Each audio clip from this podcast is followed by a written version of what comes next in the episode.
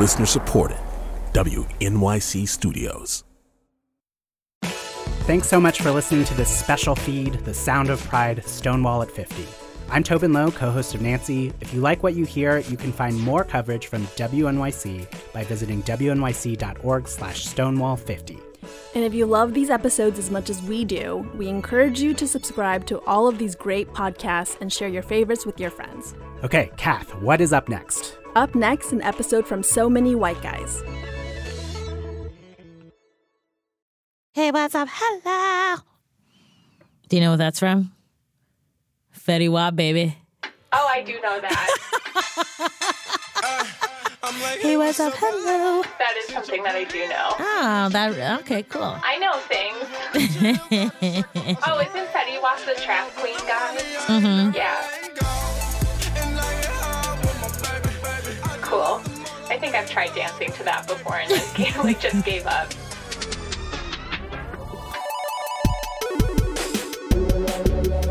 So many white guys. So many. So many white guys. So white.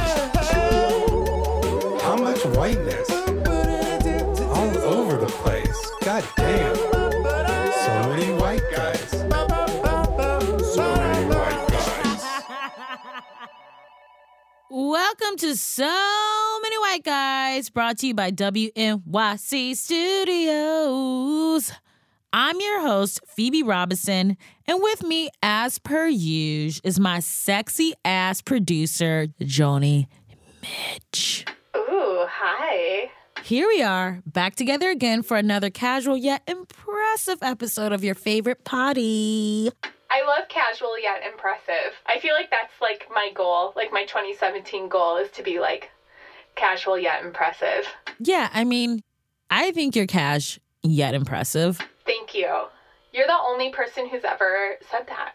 Okay, but can we talk about something like really important? Yes. Super quick before we get into the episode, Yes. which is awesome. Yeah. Okay, so today I went shopping at Lululemon and I just got like some cute clothes. And the guy who checked me out, the register, the cashier, I had my headphones on and I was like listening to of Monsters and Men. So I was like in kind of a moody place.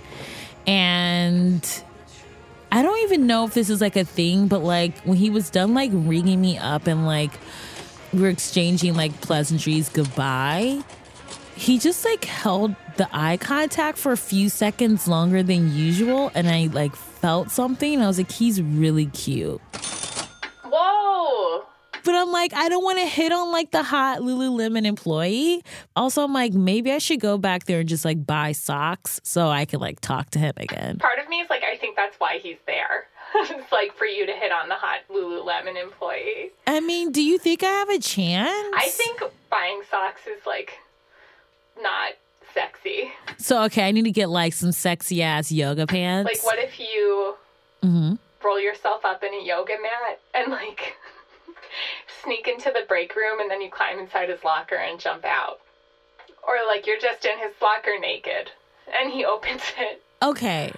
Do you have any other ideas? Because that one, I'm not my fave. Or like you could do like what was that movie Varsity Blues where that girl does a whipped cream bikini? yeah.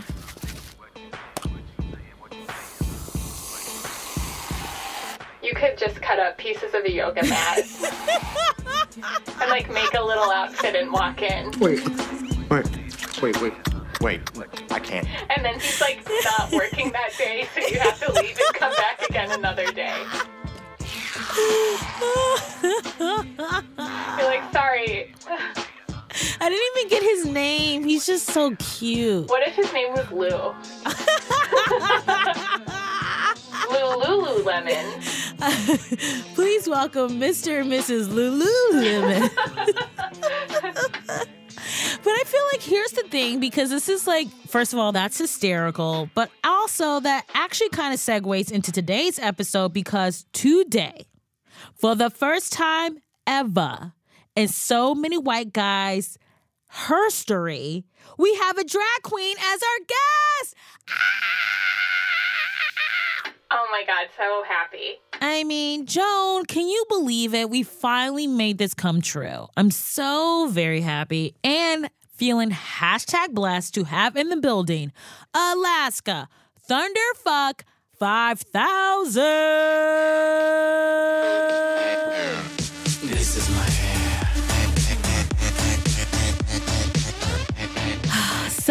Exciting. And you know what?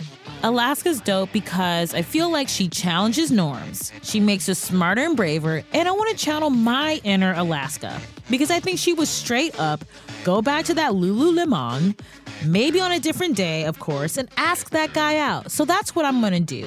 She would reach across the aisle, grab that sausage, and put it in her pocket. Was that too much? No, I love it. Okay, great. Sorry, I was daydreaming. you were daydreaming about grabbing sausage. About grabbing sausage. Um, but yeah, I think that's cool. And speaking of reaching across the aisle, that brings us to our news segment on the show that I do with executive producer Alana Glazer, where we talk about stuff that is going to unify this country. So buckle up, put on your seatbelt, put on your helmet, put on your driving gloves, turn on Pandora, put that car in a reverse, back out your driveway, then put it in drive. and then go back into your driveway. Across the aisle.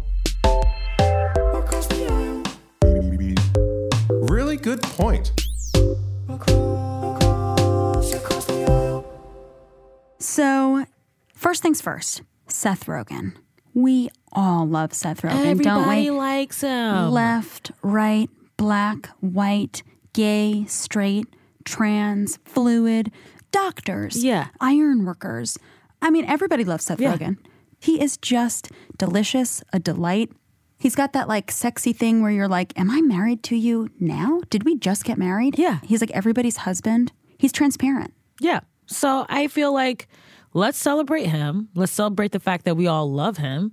And the next time you want to like talk to like Uncle Lewis about, I don't know, freaking equal pay, just amuse bouche with Seth Rogen. Yeah, first, honestly, it's like know? throw on Pineapple Express. You don't even have to watch the whole thing. Watch it for 20 minutes with Yeah. Uncle Lewis, and then you guys can talk, have a more civilized conversation. cute. So, you know, for all those white nationalists, um, Donald Trump supporters, alt right, whoever's listening who isn't our typical listener, let's watch some uh, Knocked Up and then talk to me. Yeah. all right, love you, mean it. YQY. Yas yas.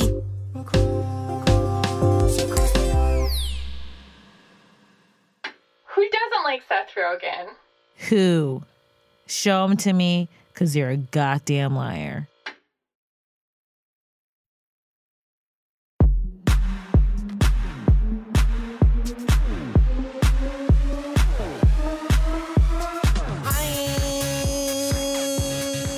Guys and gals, Phoebe Robinson here. Welcome back to another episode of my podcast, So Many White Guys. Today I'm joined by a very special guest, Mr. Justin Honard.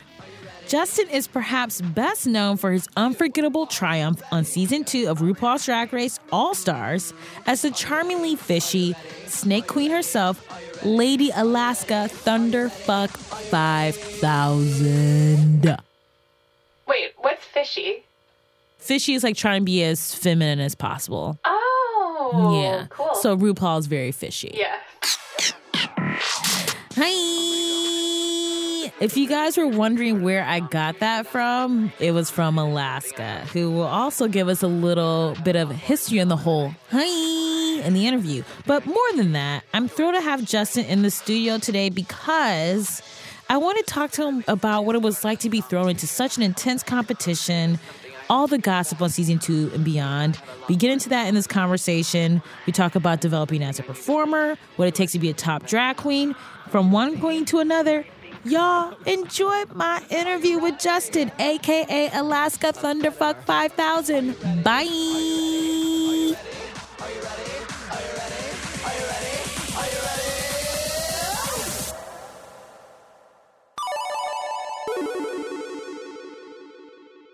First of all, I want to say your hi is legendary. Thank you. You did that really well. I've been teaching my two year old niece to do it. So she now does it when I FaceTime her. She'll be like, hi.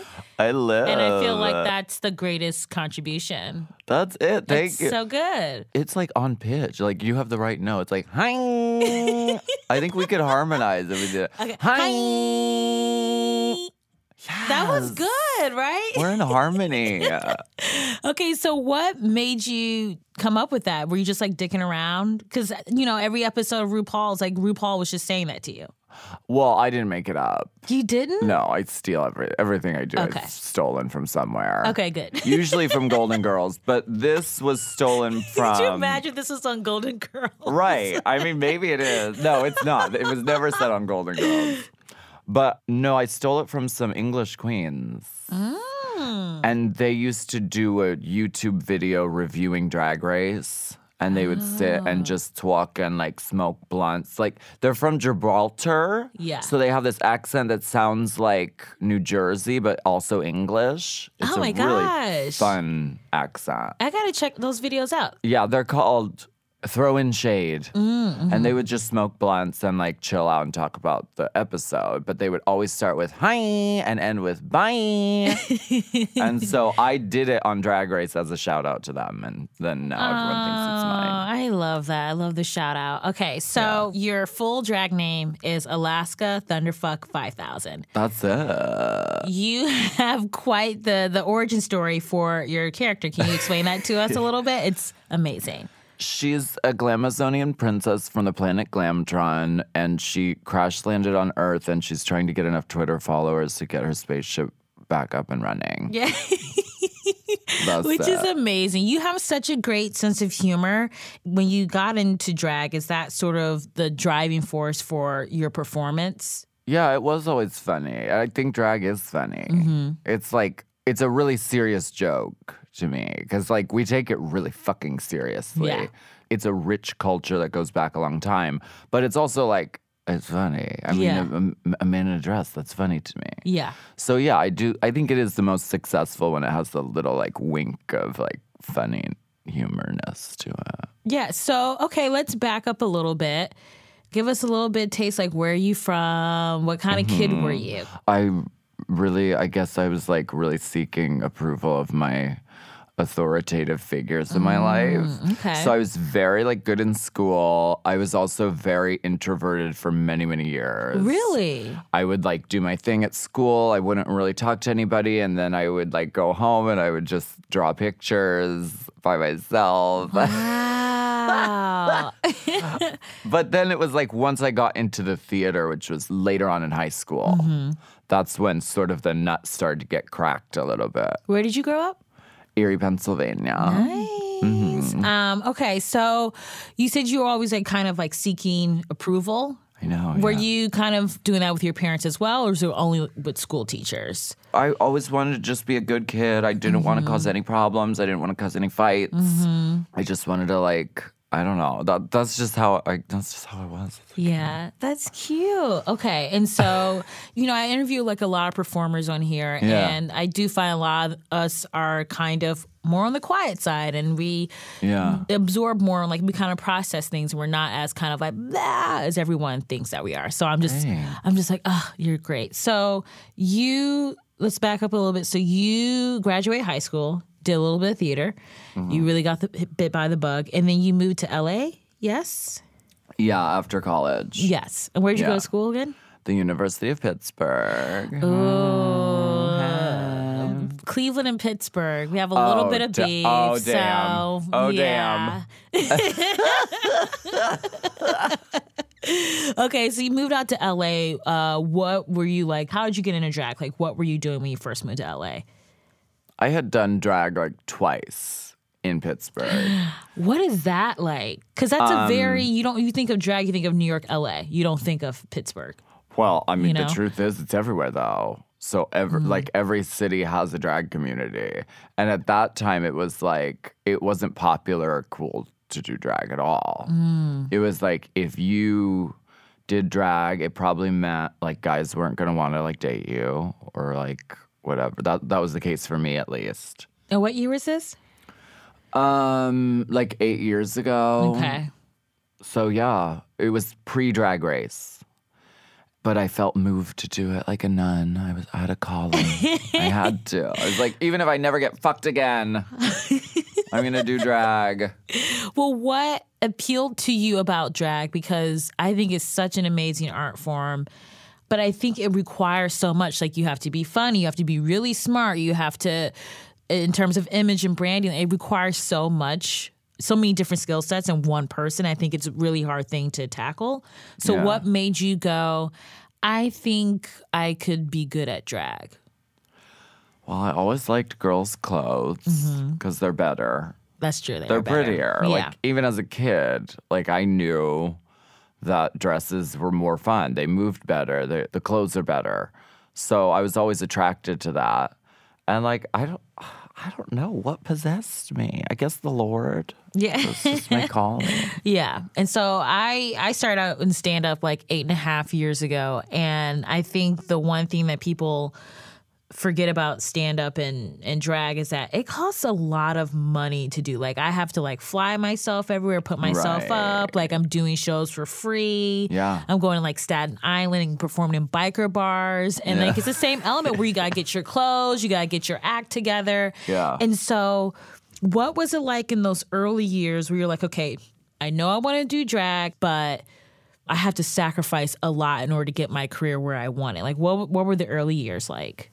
Drag is messy, mm-hmm. expensive, like it tests your friendships because Really? literally it's like if you have roommates, suddenly your house becomes it looks like a bomb went off. Drag is all consuming. It's like a virus and a mm-hmm. mess. It's like it turns your house into a hoarder house. And it takes all your money. So yeah, you make 50 bucks from the gig, but that's all gone Yeah. because it goes back into it. Yet we still do it. Yeah. it has did you- magic powers. Yeah. So did you have a day job at the time when you were or you just were 100% drag? I mean, I did every kind of job you can imagine. I worked in a porn store. That was cool. Okay, let's pause. Let's pump those brakes. what were you doing at the porn store? I was behind the counter. I've never been in a porn store. Oh, really? Yeah, just because it's like, you know, uh, we came up during the age of the internet, and when I started watching porn, it was like my, I don't know, early to mid 20s. It's online. Yeah, it's online. Right. So it's like I never need to go out, so no one never needs to know that I, I watch porn, except that I just said into this microphone. But so, Hey, uh. but so what was it like to work in that store?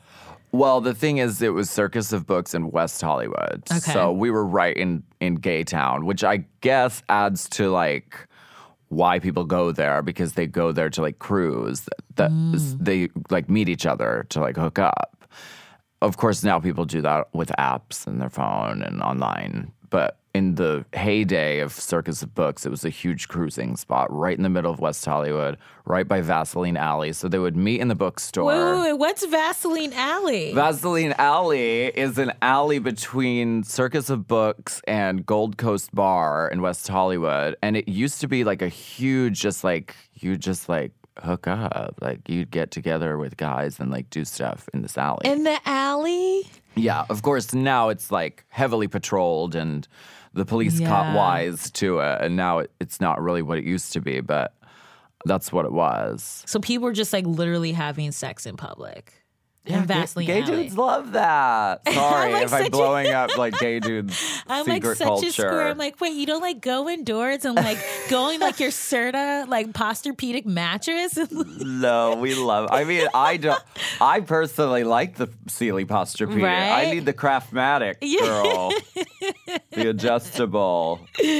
I'm very like I don't. I don't want to have sex outdoors. Yeah, it's that- cold it- and there's sticks and grass and Yeah. dirt. That's not like hot to me. yeah. Okay. So you so you worked at this porn shop for how long? One year exactly. And did you tell your parents, okay, so I'm moving to LA to pursue drag. In the meantime, I'm working at this porn shop. Uh. what did they say to all of that information? My mom was worried. Yeah. It wasn't like my mom was watching Drag Race. Like Mm-hmm. she had no idea what that even meant, like doing drag. She thought I was like a, a cross-dressing prostitute, which I couldn't make enough money doing that. Wait, for real? yeah, I tried. I wasn't making any money at it, so I had to I quit being a hooker. I can't believe people like didn't want to pay to have sex with you. What's wrong with these people? That's so sweet. How long did you try and, and hook? Were you just kind of like It was dibble like- dabble? It was di- it was dibbly dabbly. Like Yeah. some people are really fucking good at it, and like walking that walk is something I extremely respect. And like, Mm-hmm. I don't think I'm made for it. I don't think I have the like fortitude to do. Yeah, it just seems so hard and like yeah, but some people like Yeah. it's their it's their like purpose, and they're spiritually providing. Mm-hmm. I think a really healing, necessary thing for the earth. Yeah. So like, I love sex workers. I just wasn't making any money Yeah. it. so you're like, okay, bye. yeah, like this isn't gonna work. yeah. Yeah. So what is what was the LA drag scene like when you came out there? I mean, West Hollywood drag is extremely competitive. Mm-hmm. There's a new crop of girls every single year who move to LA to be the queen shit. You know what I mm-hmm. mean? Like, that's why people move there. So it's very competitive. Everybody was really just sexy, beautiful, feminine. Not really what I was interested in. That, Yeah. that isn't what interested me about drag at the time. I was very inspired by Trannyshack, San Francisco. And I don't know, I guess I would have moved to San Francisco. That would have made more sense. But my best friend Jeremy lived in LA, so that's where I ended up. Yeah. So it was sort of like San Francisco sensibility, but mm. in Los Angeles, which I think set me apart because I wasn't particularly good at makeup. I wasn't like following the rules of drag. My hair was fucking rotted, which it is often now too, Yeah. which is fine.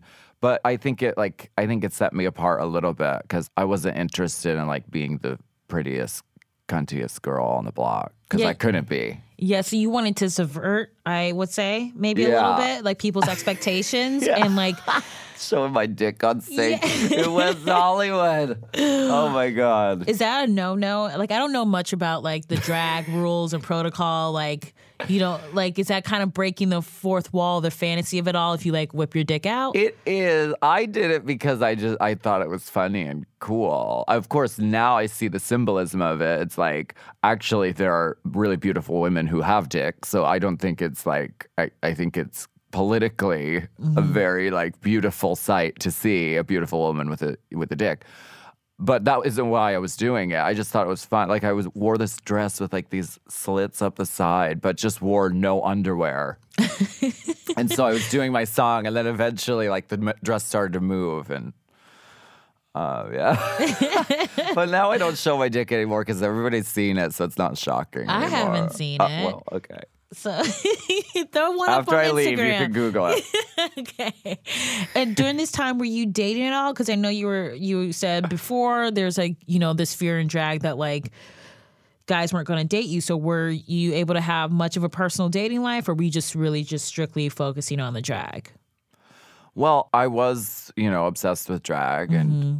the party and all of that. But I found that once I moved to LA and I just sort of surrendered to the fact that like drag is part of who I am, I felt like I was having a lot more sex and a lot better sex because it was like I was more fully realized and I was it, it was another facet of who I am.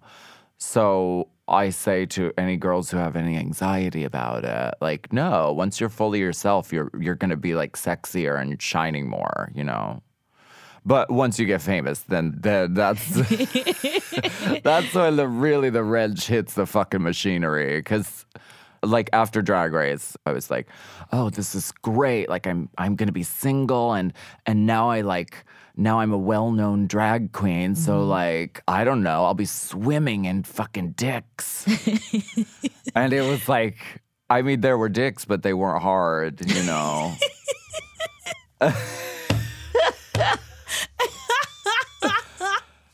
Oh yeah. So this is a spoiler alert for people who are listening. So if you don't want to hear what I'm about to say, just press mute for the next 10 seconds. Okay.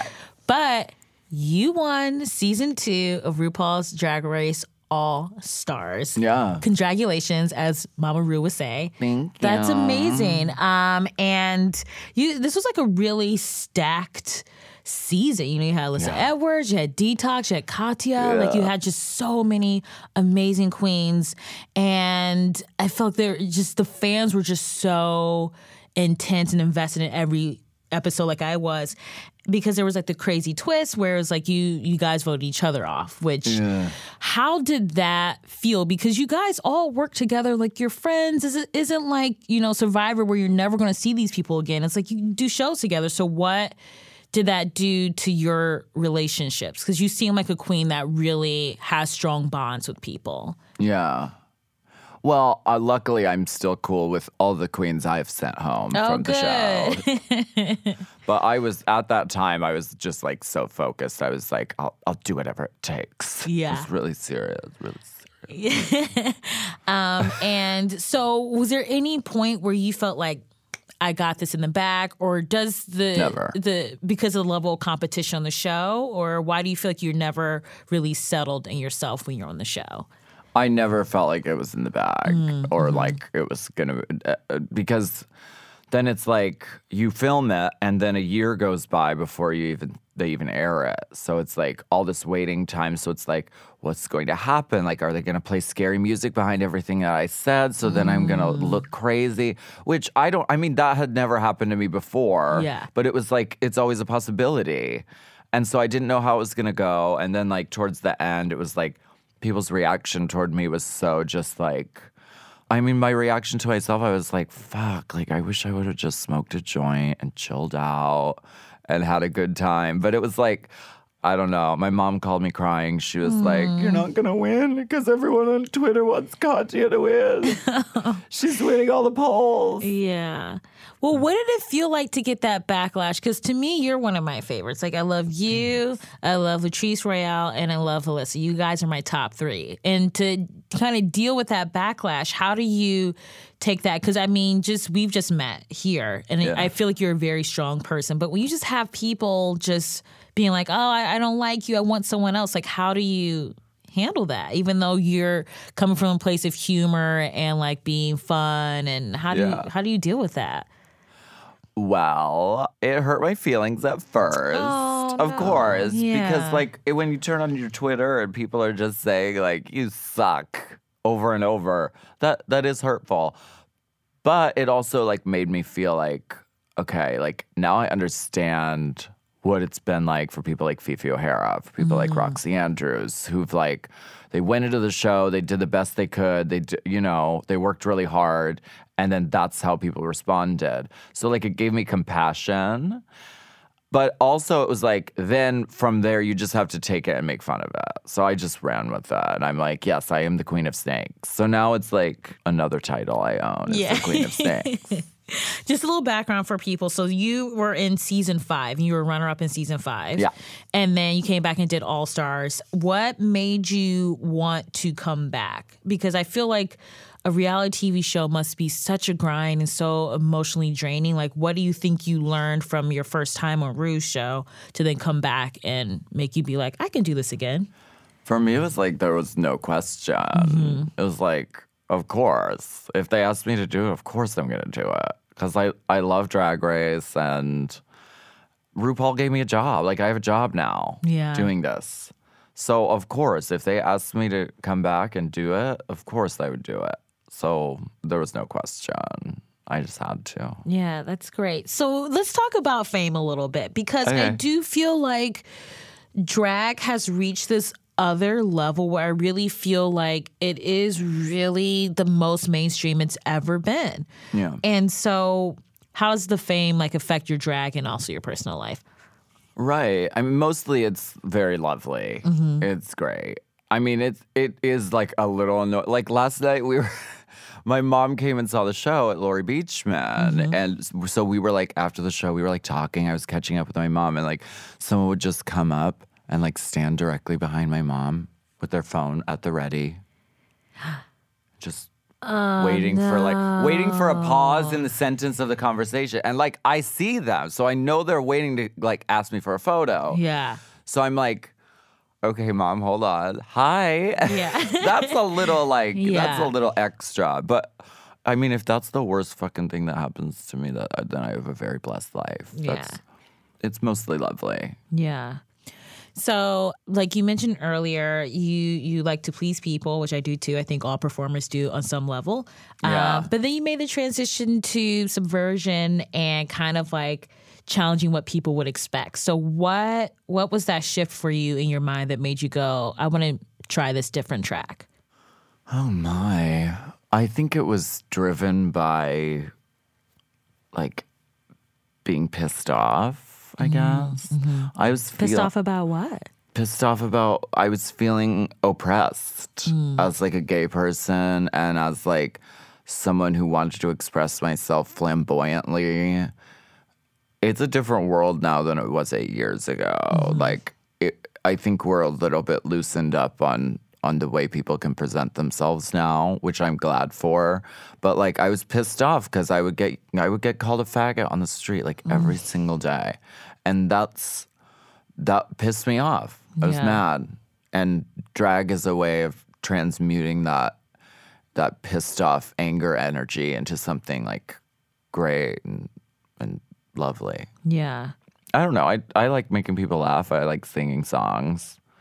When I was a little kid, I always daydreamed that I would grow up to be a, a beautiful woman singing Jewel songs to rooms full of people, which is basically now what I do. Yeah. So it's But your cool. album that came out is called Anus, Mm-hmm. which I would say is probably a title that Jewel would not pick. Who knows?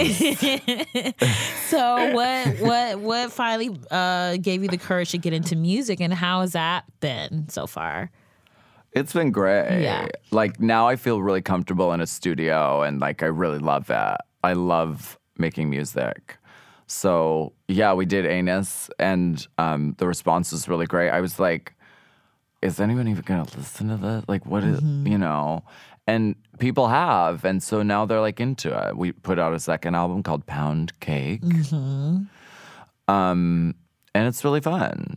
The question was like, do you want to do a second album to follow up with the first one? And I'm like, Dolly Parton has like 70 studio albums because she just cranks out music. Mm-hmm. So it's like, yeah, of course. Of, yes, put out another album. What do you think you get from music that you don't get from drag, and vice versa? Well, they all go together. Mm, mm-hmm. Drag is like being Leonardo da Vinci because you get to, I get to put my fingers in all these different things. So I get to do music and then I get to design like the layouts for the music, for the C, for the physical CD, which is like, I love Photoshop. It's like, really fun to me. yeah. and then I get to like do commercials for it, and then I get to like do videos and and perform live. So it's like I get to do all the stuff, and there's not really any like rules about it. Yeah. So I take you're a big pop music person. You said you love Lady Gaga. I do. So what is it about women in general, but like a pop star like that appeals to you so much that you like when you go into like I feel like every drag performer has an immense love of women. They really like respect Yeah. women and they feel like a sort of kinship. Like what what do women mean to you and how do you reflect that in your drag? I think drag is the celebration of divine feminine power. Mm-hmm. So like, I mean, fuck, I don't I don't give a fuck about guys on stage. Like I don't want to watch a guy on stage. There's mm-hmm. something about a woman. And you think of like someone like Cher who has such like staying power as a public person. I it's cuz she's a, she's a woman. It's because she really There's strength and Yeah. vulnerability mm-hmm. and uh and, and it's all about women for me. Oh, thank you. I want to make that like put that on a t-shirt. It's all about women for me. Thank I love you. that. That's great. Okay, so you're an inspiration for a lot of people. I think we can all agree on that. Um, and you've been super open about your life in a lot of ways, which I think is very brave. And I think it motivates other people to do the same. And you've talked about cutting alcohol out of your life for a bit. You stopped drinking for a couple of years. What made you do that? I stopped drinking for like two years. Mm. I was never in the program. Mm-hmm. During that time, I was still kind of a train wreck, but I was a non drinking train wreck. Mm. But during that time period, it was like drag and drinking were always intertwined Yeah. because I was working in bars. So it was like I learned how to drink and hold it really well. And I'm from Pennsylvania, so like I could drink pretty much anyone under the table. Yeah. And then I just stuck with that. And during that, it sort of like allowed me to detach drag from drinking. Mm-hmm. So now I don't. I sometimes have had like a glass of wine before being on stage now, mm-hmm. but mostly like 90% of the time, I don't want to be drunk or or drinking when I'm on stage. So, what did you learn from the? Because you de- you describe yourself as a train wreck, um, which I was like, okay.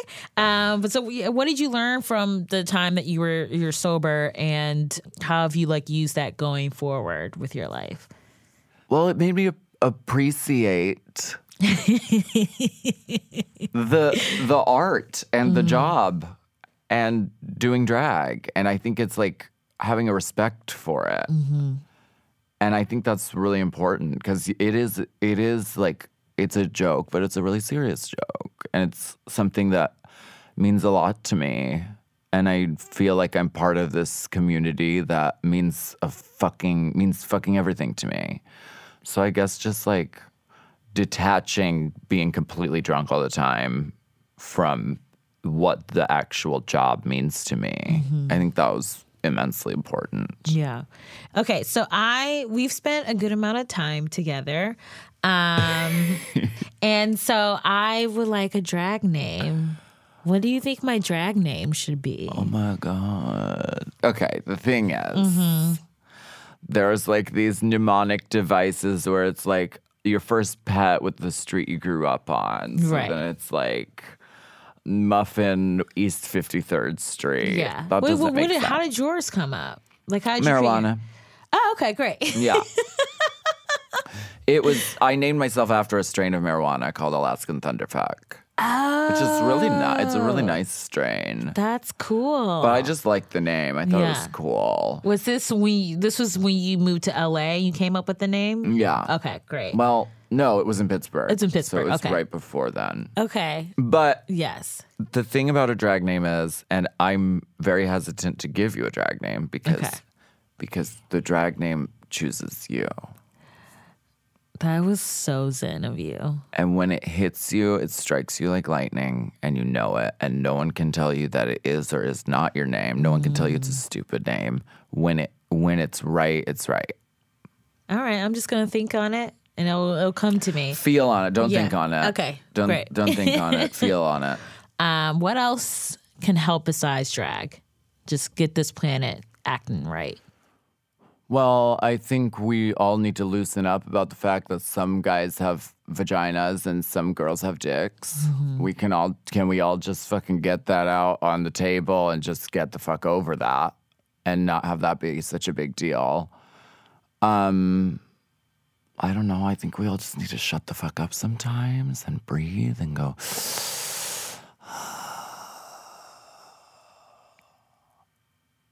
But I think, I mean, women are the future. Women, do, women don't start wars. They're not interested in that.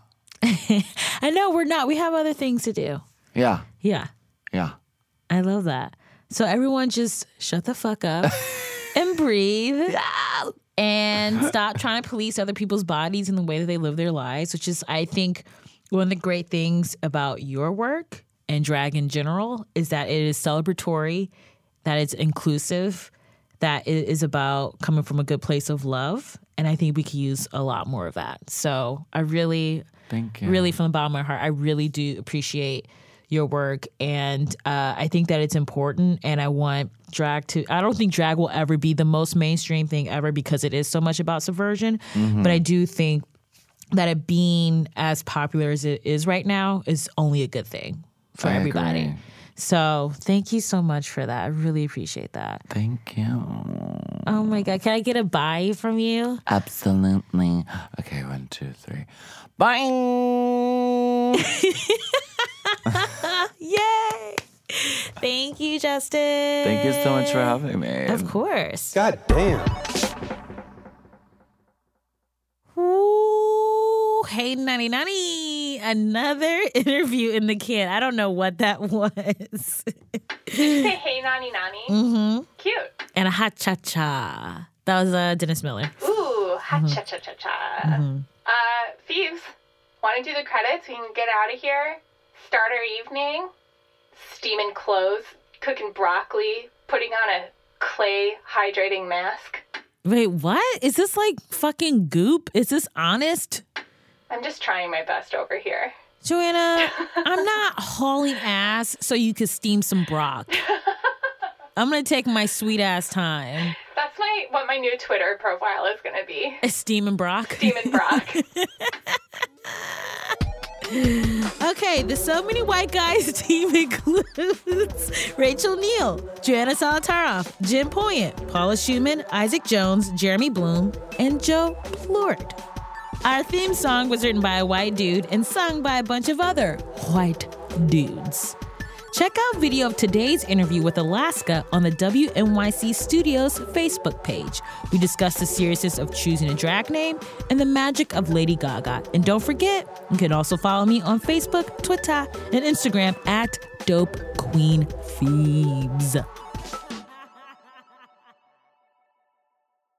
I'm gonna start my own school. It's gonna be ignorant as fuck. It's gonna be the opposite of what Oprah's school is in Africa. In Sunset Park. Yeah, Phoebe School in Sunset Park. There's gonna be a class on binge watching 101, Uh huh. which is order your food first before you start to binge watch, so you don't have to press pause at any point. Mm, that's good. Point two. Utilize your incognito window when you want to watch porn on your laptop. Uh huh. So practical Yeah. and universal.